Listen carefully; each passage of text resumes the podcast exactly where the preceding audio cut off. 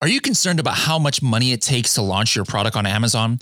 Today, we're going to talk to a millionaire Amazon seller who has already spent $150,000 on his launch and he doesn't even have a live listing yet. Say what?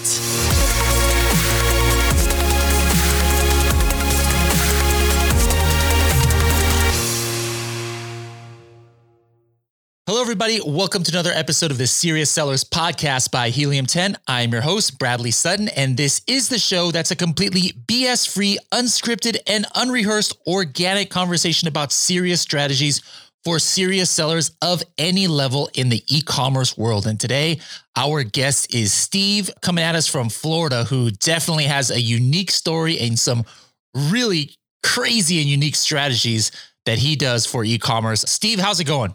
Hey, man, really good. Thanks for having me here today, Bradley. Um, I'm honored to be on this uh, podcast with you here today.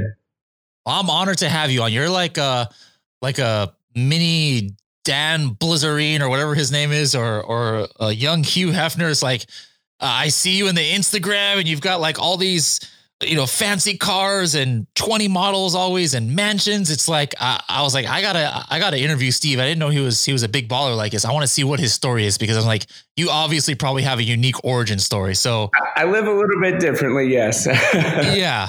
So yeah, we're definitely gonna uh, give a shout out for your Instagram handle later on, so people can go see what I'm talking about. I am not exaggerating here, guys. This guy is living the life. Now, I want to get back to before you became the Steve that we all know and love now. Like I know you live in Orlando now. Is that where you're from?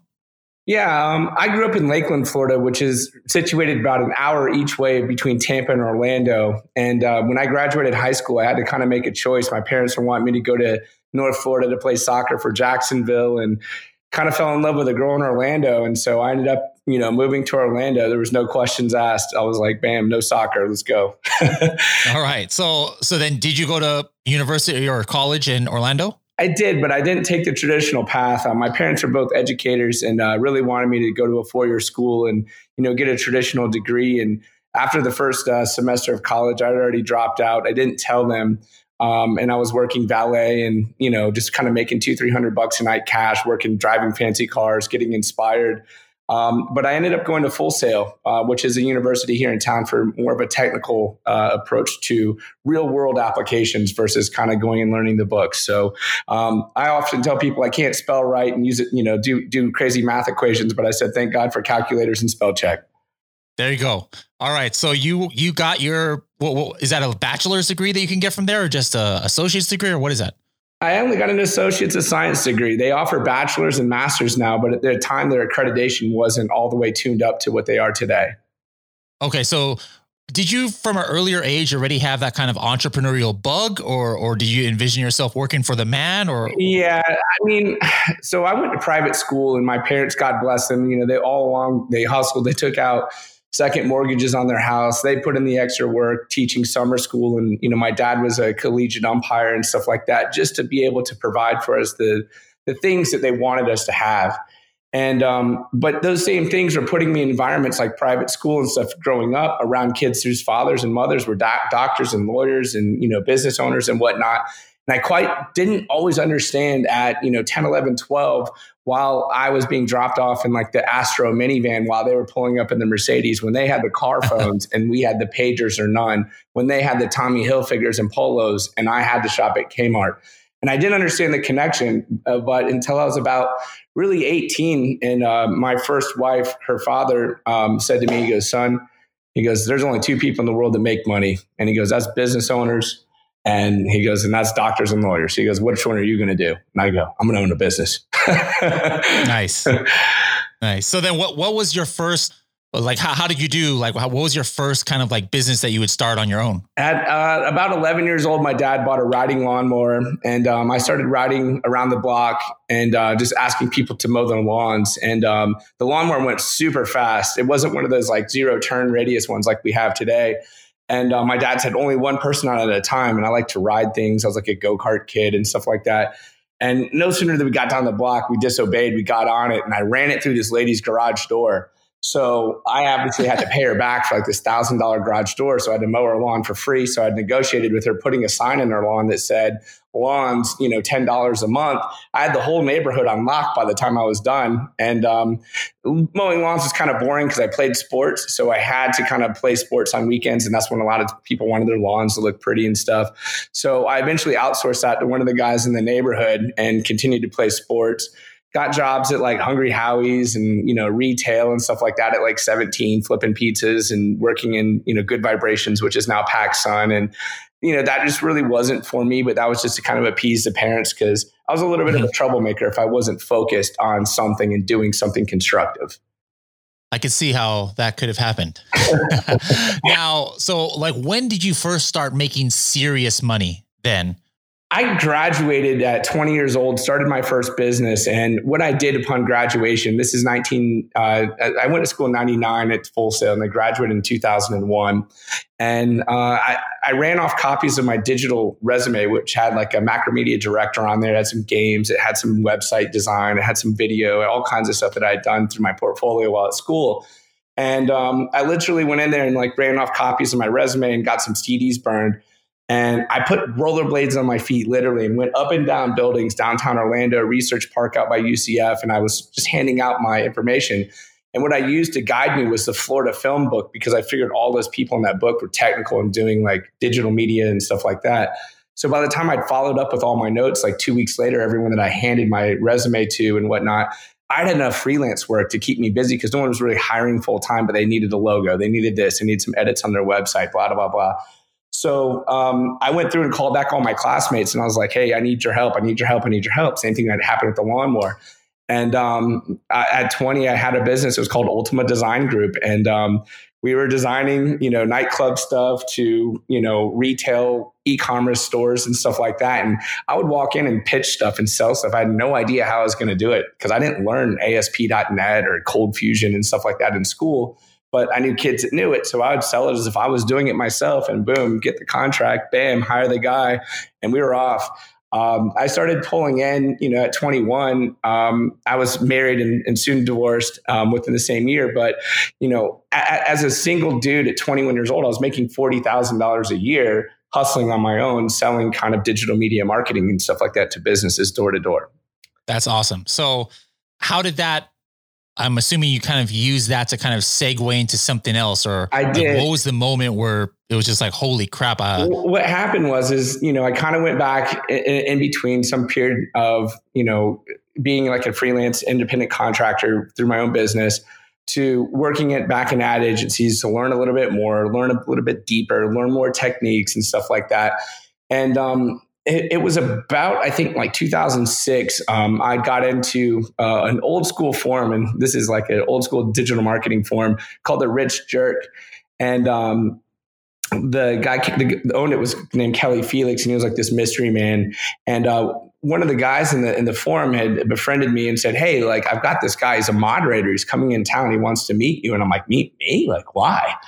And um, so, anyways, I had a meeting that day with the general manager of the Washington Nationals, Jim Bowden, and um, he was in town for spring training. And I was like rebranding uh, his at the time his girlfriend's uh, name. She was SAG uh, actress, and they wanted to give her a new kind of brand in, in the SAG space. So they changed her name and did all this type of remarketing for her.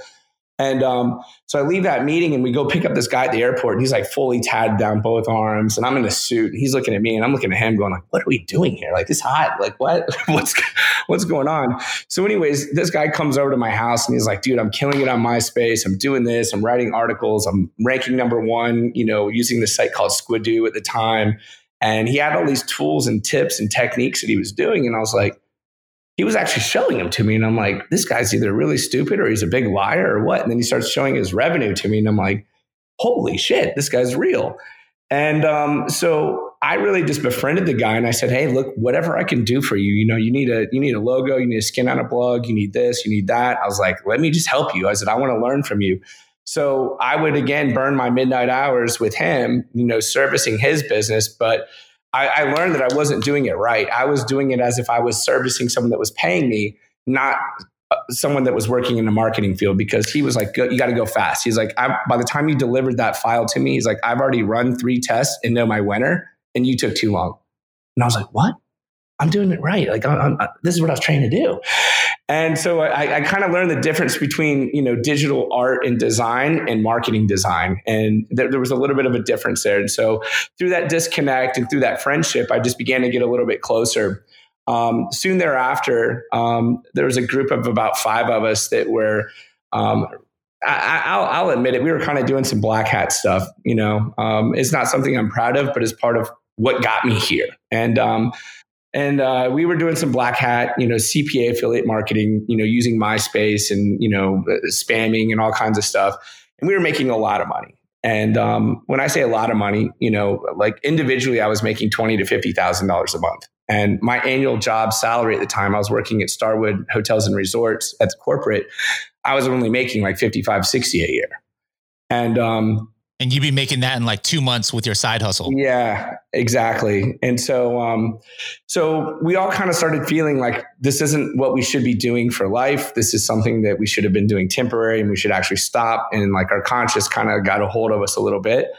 And so we said, hey, look, anyone that does this from this day on, we're going to sell you out. We're going to blog about it. We're going to tell about it, and your your name's grass. You know.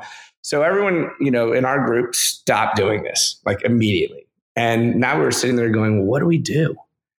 And uh, so we all had this money sitting around, and like we're like, why don't we start the same business that we're screwing over?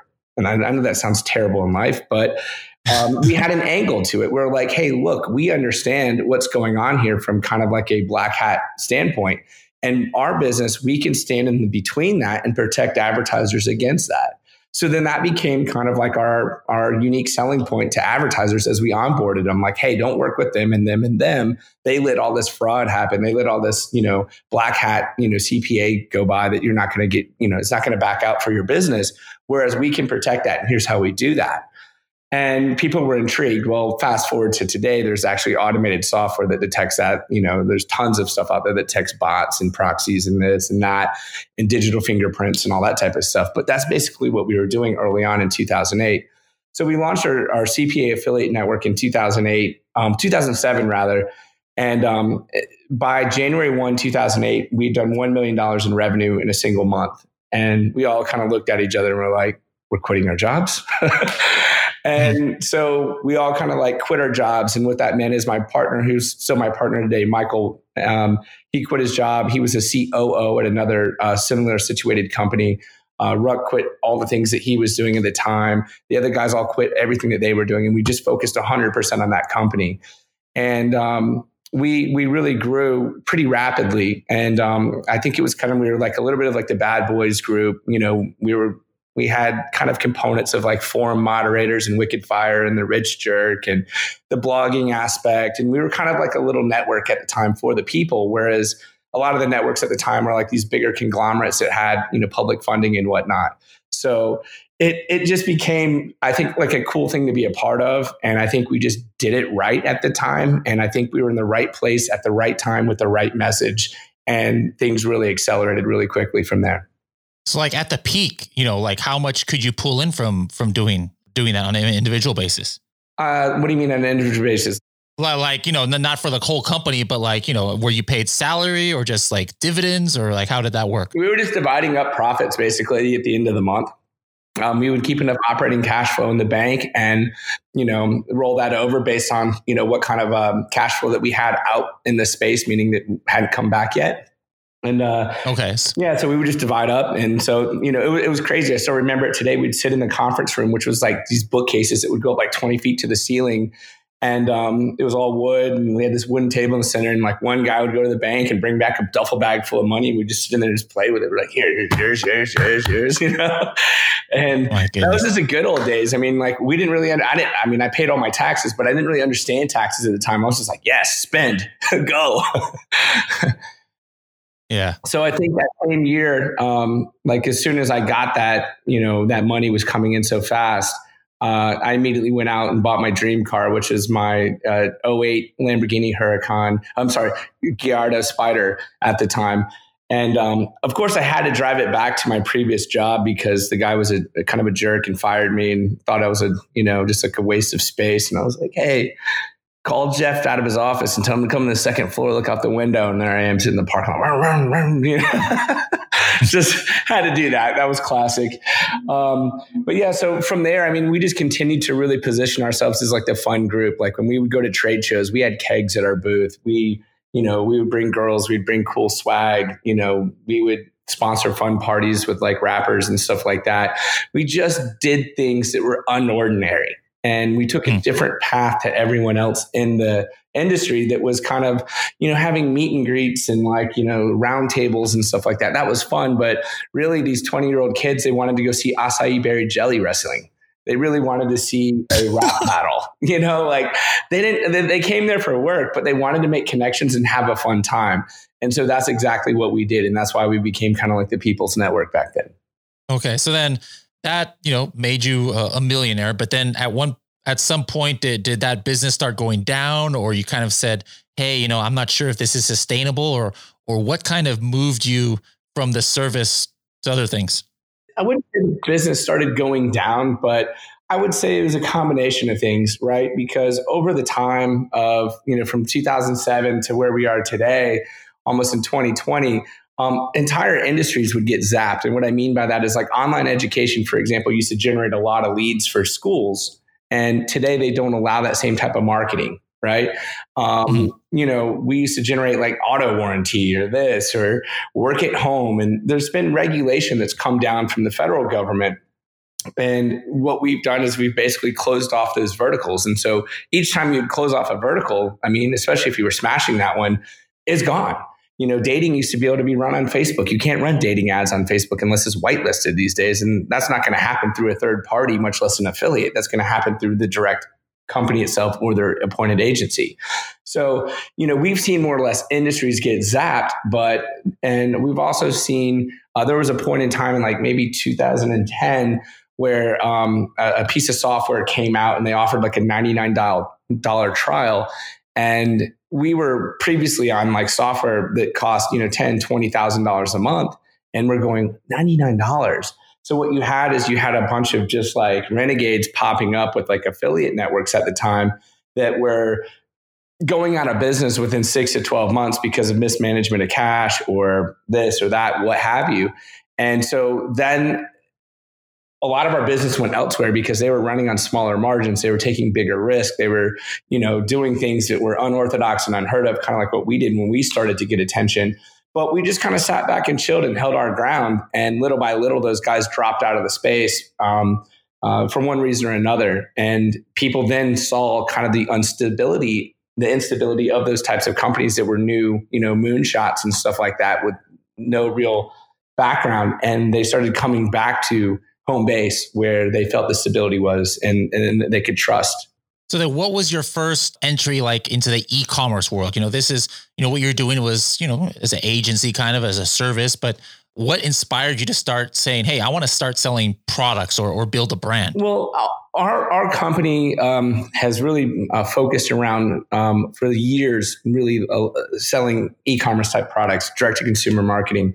So um, we've sold a lot of stuff in the space on what's called a risk-free trial, and we sold you know skin creams and you know nutraceuticals and you know men's supplements and stuff like that. And so I think it was like one day in like 2011 or 12, um, I was like, hey, like let's let's come up with our own skincare line.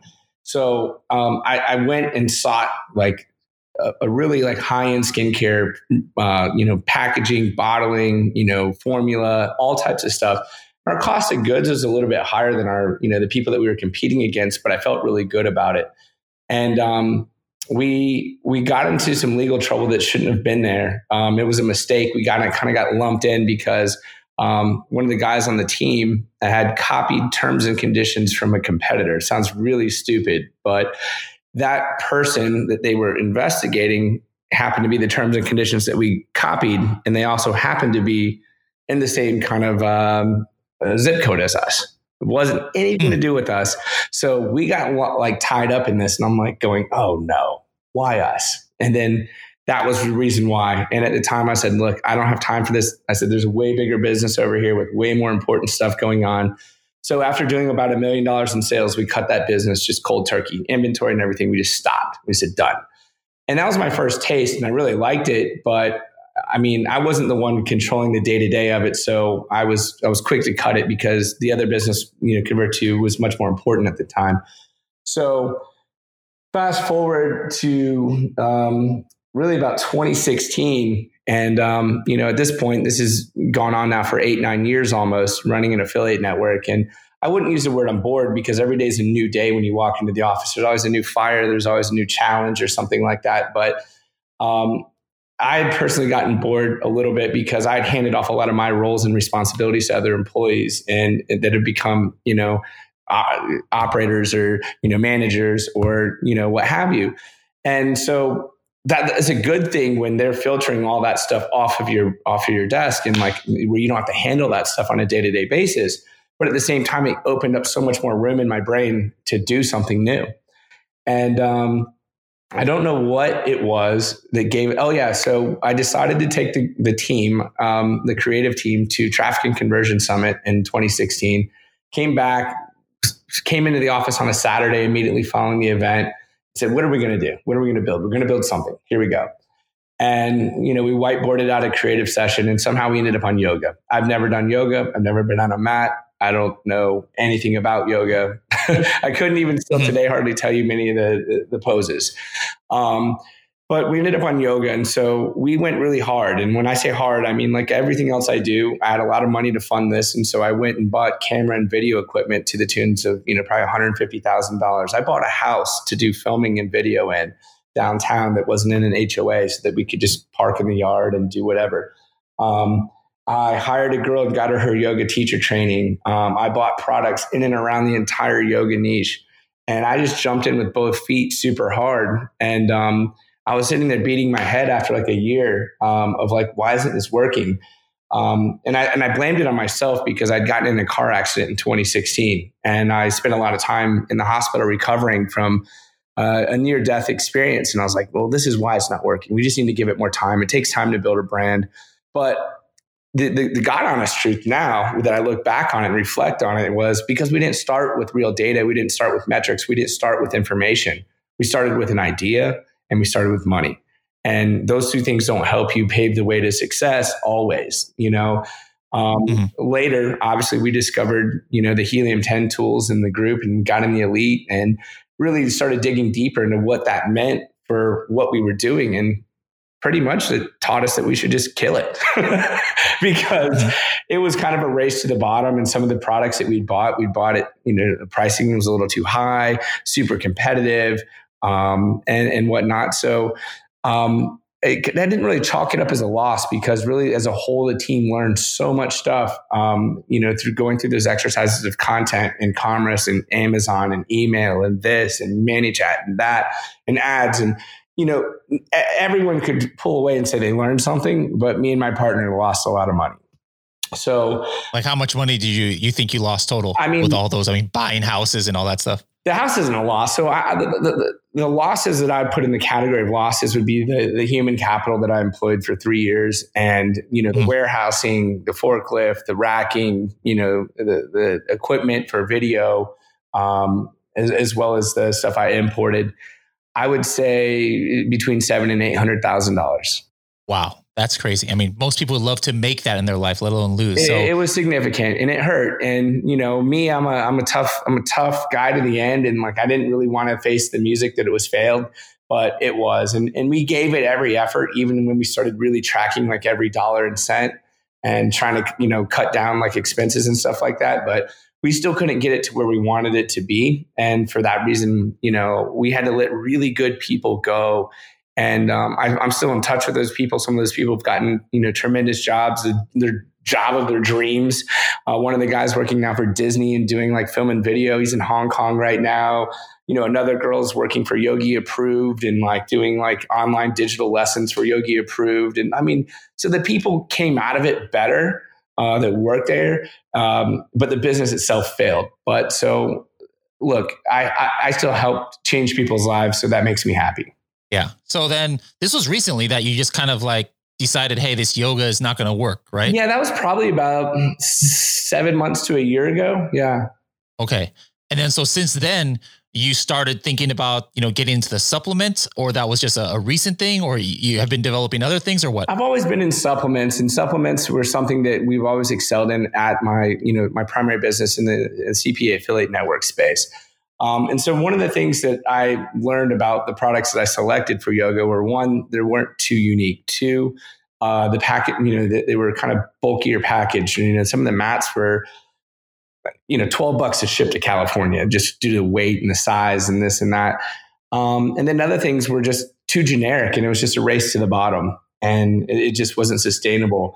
Um, but I've always sold supplements. And so um, I, I, still don't want to be kind of like heavy supplements, but I recently found a product in the supplement space. Um, I like supplements because they're replenishable. And so if you have a good product that actually works or people believe they work, some stuff's placebo, right? Like if you wake up and take a garlic pill every day, is it really curing you and doing this? I don't know. But if you feel better and you, you know, feel that it's doing something for you, you'll continue to take it. So, um, you know, I, I got a, a, supplement in the, in the process right now. Um, I was going to make a custom formula and go that route, but I ended up finding someone last minute that uh, had a formula really close to what I was looking for. And um, I'd been in touch with him. I was able to negotiate, you know, a, a lot of uh, the money off the top line that they were asking for on the product just because I used a lot of leverage and um, got in got in with what I wanted. I felt was a good price, and uh, right now I'm just getting the labels approved, and that's about to go live here in a couple couple days now. So yeah, th- this is what you know I had said at the beginning was the main crux. Uh, is just so mind-boggling to me. So you haven't even, you know, started on your Amazon launch yet. Now, you know, some people stress about how much launches cost. Like, oh my God, I have to do spend a thousand dollars on a giveaway or two thousand dollars on special PPC for a couple weeks. Now, you have not even, you don't even have listings for Amazon yet. You wanted, you decided to to kind of do your launch kind of off Amazon first, like make a big splash at the EDC Music Festival. Now, let everybody know how much money you have sunk into the launch yet without even having spent one cent on Amazon? Uh, probably about 150 $200,000. Oh my goodness. All right. So now tell me, Steve, how is this different than what you blindly did with that yoga stuff? Like, you it sounded like you were just throwing money left and right without metrics and stuff like so what's different about this time that gave you the comfort that you're going to drop six six figures on this on this launch? One, the name of the company I thought really uh, fits really well with this music industry and festival kind of uh, crowd. Um, I'll go ahead and say it. You know, the, the, name has the word dope in it. So, I mean, dope means cool. Dope means dopamines. Dope means drugs. You know, dope means a lot of things in this. Like, it's a very trendy word right now. So, dope vitamins was the word uh, that I went ahead and you know filed a trademark on for this product. And um, I noticed that, you know, I've been going to festivals for like the last three years here in Orlando. I'm not a festival junkie. I don't follow DJs. I'm not a big, I'm not a groupie of anything like that in life. And um, I'm really close with some of the Insomniac uh, people. I might have uh, upset them a little bit this weekend, but hopefully they can forgive me. But um, yeah, so I noticed that, you know, with festivals, there's Corona, there's Smirnoff, there's this, there's even Tinder and Bumble, but there's nothing synonymous with health or wellness. And I'm sitting there thinking, I'm like, wow, all these people out here are they're wrecking their bodies. They're getting drunk. They're waking up early. They're going to bed late. They're not sleeping at all. They're eating poorly. They're out in the sun. They're dehydrated.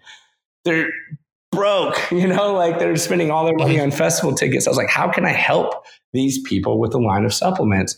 And so I came up with like a, a series of, you know, five supplements that kind of tell a story of, you know, start to finish and uh, either throughout the festival weekend or you know leading up to the festival and festival close. And um, i worked with a, a, team of professionals put together packaging design branding formulations and the whole works. And then i organized basically uh, a lot of promotional product because i'm really good at for some reason organizing girls. And um, so I, I, put together uh, three different outfits, one being a jersey, one being a bikini, and another one kind of being like a yeah, like a strappy bikini type thing. And um, and then I started looking at the festival as a whole. I was like, how you know what else? What else can I do to get something in people's hands? And so I started looking at all the merchandise that they sell at merch tents, and I said, okay, what of that is the cheapest? What's the lightest to ship? So I applied all the knowledge I learned about shipping and you know you know getting products in hands and stuff like that. And um, I used every opportunity to brand the company. I bought really good domains um, like buydope.com, freedope.org. I couldn't get the .com um, and stuff like that. So I, uh, I, I just went all in, and I, I just I, I, just I just have this feeling when I did it. And um, last minute, as I was preparing to go to the festival, I had pretty much everything organized. I had everything in hand besides my vitamins and supplements, and I was kind of stressing out. I reached out to one of my friends. It's like a producer, and he represents a lot of different, you know, top DJs in the world. And I said, "Hey, is there any chance you think I can get a DJ to wear some of these extra jerseys that I have?" He's like, "Yeah." I was like, "Fantastic." So I started wiring DJs money like the week before the festival, and I, you know, had my lawyer draft up contracts. And uh, next thing you know, I've got uh, over 13 DJs playing at EDC wearing this jersey that says buydope.com on it. And obviously, every DJ's got their own photographer, videographer. They're streaming this stuff live. I mean, there's all this stuff going on. And I'm like, when the DJ's on the camera, what's on the camera? Their back, their shoulders, their face. So it was like, mm-hmm. this is, I would go to YouTube and I'd look at, you know, type in EDC or Tomorrowland or this or that or Ultra. And these videos have 4 million views on them, 700,000 views, 70,000 views. I'm like, well, that's got to be a cheap CPM if you divide that by this. I was like, okay, this will work. So, um, so we went out there. I'd, I'd, contracted a couple limos. I'd gotten uh, EDC to kind of create a special space for us, like where we would really be seen. I imported champagne buckets, um, gave them to all the nightclub venues in town, gave them to all uh, EDC for all their Skydeck uh, clientele. Um, I gave out what they called clack fans, as big fans, and it had a QR code on it. Gave 20,000 fans out the festival guests. Everyone loved them. I was putting fans in hands all day. Bam, bam, bam, bam. Um, I made refraction glasses that were made out of paper, like three cents a piece, um, with branding on them, QR codes on them, and domains. Put them in hands all day long. Uh, made twenty thousand of those. Um, I had uh, 400 jerseys. Um, I have people asking me to buy the jerseys. I don't think I can sell the jerseys. I have to figure out like what's the deal because Dope owns a trademark on, of course, Dope itself. But I think if it's a Dope vitamins jersey, it's fine. So, but people are asking to buy the jerseys and the bikinis, and like I didn't even really know where this was going to go, but I just knew that there was something missing here. And now I've got DJs contacting me, uh, you know, ravers, shufflers wanting to be brand ambassadors. And I'm overwhelmed right now. I'm like, I just said to my attorney today, I was like, I need an operations guy that's familiar with events and festivals and, you know, ambassadors and this and that because this is a little bit over my head, even though I've been quite successful as an entrepreneur and running different types of businesses. This is definitely like new territory for me. And I recognize that. And I want to go fast and go hard and not have any, you know, any opportunity for people to slide in what I've created. Yeah. I mean, it's crazy. I mean, I was watching your Instagram. This is actually the first EDC Orlando I haven't been in like three years. That mm-hmm. was the mm-hmm. first ever EDC I went. But so I was just watching, living vicariously through your Instagram you guys had an airplane with a banner oh, yeah. flying around. So yeah, EDC. I got, I got. Uh, there were some emails going around at corporate uh, at Insomniac, and they they were pretty upset because the banner that was pulled around is a hundred foot long banner by forty feet tall that said "Free Dope," and uh, it said text uh, twenty one uh, dope to twenty one hundred. Uh, to win 1K a day. And so I literally gave away $3,000 after the festival to three winners. I used a, a, software called Viral Sweep and I opted people in. I had over 10,300 entries opt in. It really didn't back out from what I, what the expense was on the plane itself, but I think the exposure that we got as a group was undeniably there, right? I, I had hoped for way more opt-ins into the contest, but um, you know the data that I got, I think, is good enough data to start any lookalike audience um, because the majority of people were coming in from you know the exact domain, and it wasn't like people had posted on like sweepstakes sites or Reddit like giveaways or something like that. Like these were like real EDM people. I started looking at their Instagrams and stuff like that. So we got uh, really good exposure through that. I flew that around uh, Orlando for three days. Uh, it's at Free Dope, of course, and and then they were like, well, we technically don't own the airspace. You win, sir. And I was like, Steve, one, EDC, zero. Pasquale, zero. Yeah. Well, I love those guys. I'm not trying to create beef, you know, like I, yeah. I, I, I came in with this as like a mentality, like either work with me or work against me because I'm not going anywhere. Yeah. So, so then like, what are some other metrics? You know, you said you had 10,000 opt-ins on that one contest, but like you've got you know the websites on these clacking fans and and on these handouts and and on refraction glasses and on jerseys that you know, DJs like Alison Wonderland. I couldn't believe you had Alison Wonderland. Alison Wonderland wore the jerseys at Nocturnal Wonderland in Colombia on the 9th. Um, they did Crazy. the EDC, but they wore it in Colombia. Yeah, that was a good. So like, so like all of these things, like you know, what are some of the the metrics have you seen like on the website? Like how many hits are you getting, or how many visits, et cetera, or, or how have you built your list? I don't want to share that yet, but let's just say you know a lot of this stuff will be living on forever content, aka YouTube, mm. and it'll be there forever. So I didn't expect to get the immediate burst of traffic because I didn't expect people to be like getting a shot of their back at the festival and typing in buy dope and trying to go buy something on e-commerce. So it's more like the branding and exposure that I'm trying to expose a mass audience all at once. Because people were, I mean, Twitter ads contacted me when I was running a campaign on there and said, Hey, I've seen you guys at the festival last year. I want to work this account. I'm like, Really? He's like, Yeah, man, I took your stuff and it really works. And I'm like, Okay. so mm-hmm. people feel like they've seen us because of how fast I went out there. And like, no one would believe that I organized all that in six to eight weeks. Yeah. And I know you're you're going to start getting some. I mean, once you do, you know, launch the Amazon. I mean, like if you type in right now, you probably don't even know this, but this all happened what two days ago. I mean, easy. Actually, no, yeah, yeah. EDC ended two day the day before yesterday. Uh-huh. If you go to Amazon right now and you type in D O P E space and then V, already dope vitamins comes up in the autocomplete, meaning that there's like, I'm sure Helium 10 is going to show the search volume soon, but that's showing that just based on that, you know, kind of grassroots launch that you did, there's tons of people who might have seen something and now they're like, hey, what's the next step? I want to look for it on Amazon. And, and right now they're not showing anything because you're not ready on Amazon, yeah. but just shows that there are different ways to launch. I always tell people, hey, like don't do collagen peptides or something because there's, you know, people who have ridiculous, you know, amount of reviews and they're they're already making a million dollars a month on velo- sales velocity. So like, you know, the velocity you would have to do to compete is just impossible for 99%. But hey, if you are the 1%, if you are a Steve and you have, you know, hundreds of thousands of dollars, millions of dollars, whatever, you kind of can go to almost any category because you have what it takes in order to get there. But at the same token, the principles that are the same as any level is kind of like what you said. Some of the stuff that you were doing, it's kind of like going to live forever. You know, YouTube videos don't go away. You know, mm-hmm. the um the set, the uh, Nocturnal Wonderland set from South America or for Alison Wonderland. That is all. I mean, I, I, still listen here at the office to Kaskade's Ultra Miami 2016 set, which was amazing. And you know, if he had a dope vitamins jersey on, I would still be having that ingrained into my head. So like five years from now, you're still going to be reaping benefits for what you did. And so yeah, maybe the next person doesn't have $150,000. They have $1,500. Well, there's something that you can do for $1,500, like those three cent you know, refraction glasses that, yeah, maybe you can't scale as fast, but the cons or the principle, the concept is still there. And I think that's what, you know, is a great takeaway. But yeah, guys, this is something that uh, I think, you know, kind of boggles my mind. And, and some of it, some of us might think, oh, that's crazy, $150,000. But guys, he's going to be reaping benefits from this, you know, for a while. So like you, there's no right or wrong way necessarily. I mean, there, there is a wrong way, but when you talk about amount of money that you're investing into your marketing, there's no right or wrong. Like you do what's within your means. This is what was in Steve's means. So this is the route that he took.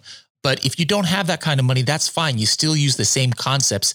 Yeah, you, you just have to get creative. It's all about creative and finding your own path. Duplicating what someone else does and following that exact path doesn't always work for the next person on the exact same product or even a different product for that matter.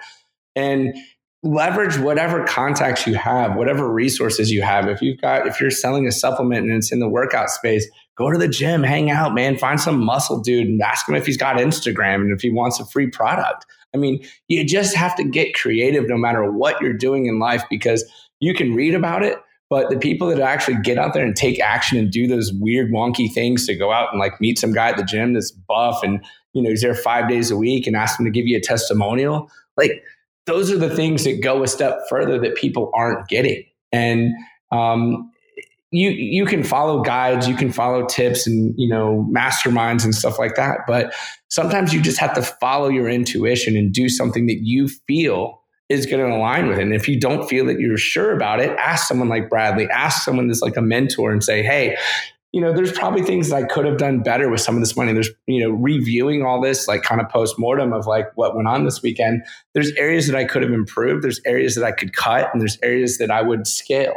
So I'll know what to do better next time. I'm not going to share you which ones I'm scaling or cutting or scaling, you know, with you guys right now. Uh-huh. But th- that's that's how you have to do it because you don't know until you try.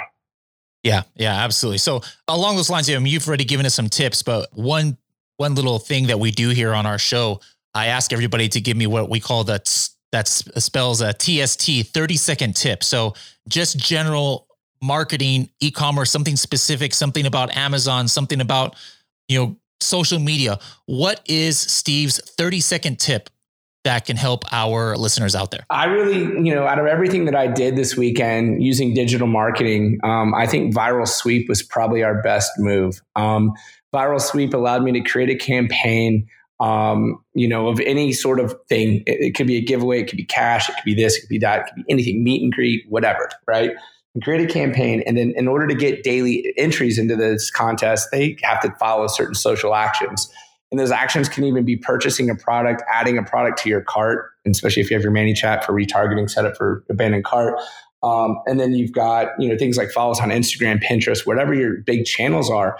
But grow those channels with people that are truly interested in your product.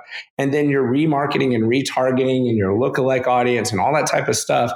That's, I mean, that's where it all starts, right? Because if you don't have data for these platforms to learn, you don't have anything. So if you're launching a new brand or something like that, consider doing a giveaway and using a tool similar to like Gleam or Viral Sweep or something like that. Okay, that's great. I've never heard of Viral Sweep before, so that's a great tip. Steve, again, thank you so much for joining us. We never had anybody like you on the podcast before. Now, how can people find your Instagram or or, or contact you or, or, find you on the on the interwebs? Well, my name is Steve Howe. My last name is spelled H O W E. Um, my Instagram is How Money. Um, that's pretty much where I hang out. I don't post a lot on Facebook and stuff like that, but I'm also on Facebook under Steve Howe. Um, I'm on Snapchat too under the same thing, How Money, but I'm mostly on Instagram. That's where I do, you know, just a lot of, uh, if, if I looked at my phone and where I spend a lot of my time, I think Instagram's on there too much. so yeah, you can follow Sweet. me on Instagram. I love to connect with people, you know, hit me up on Facebook. I love connecting with entrepreneurs, helping people, talking to people um, you know, it, it's it's a give and take world, right? So sometimes I'm accepting people's advice and help and tips, and other times I'm giving it. But I don't charge. I'm not a guru. I'm not looking to start a mastermind or anything like that. So it's just, uh, you know, say what's up. All right, awesome, Steve. Thanks a lot, and we'll be seeing you soon, maybe at one of the next elite workshops here in California. Absolutely. See you soon, man. Thanks, Bradley, for having me. Quick note, guys, don't forget that regardless where you are listening to this podcast, whether it's on your iPhone or on Stitcher or on Spotify, that you hit the subscribe button so that you can be notified every time we drop a new episode.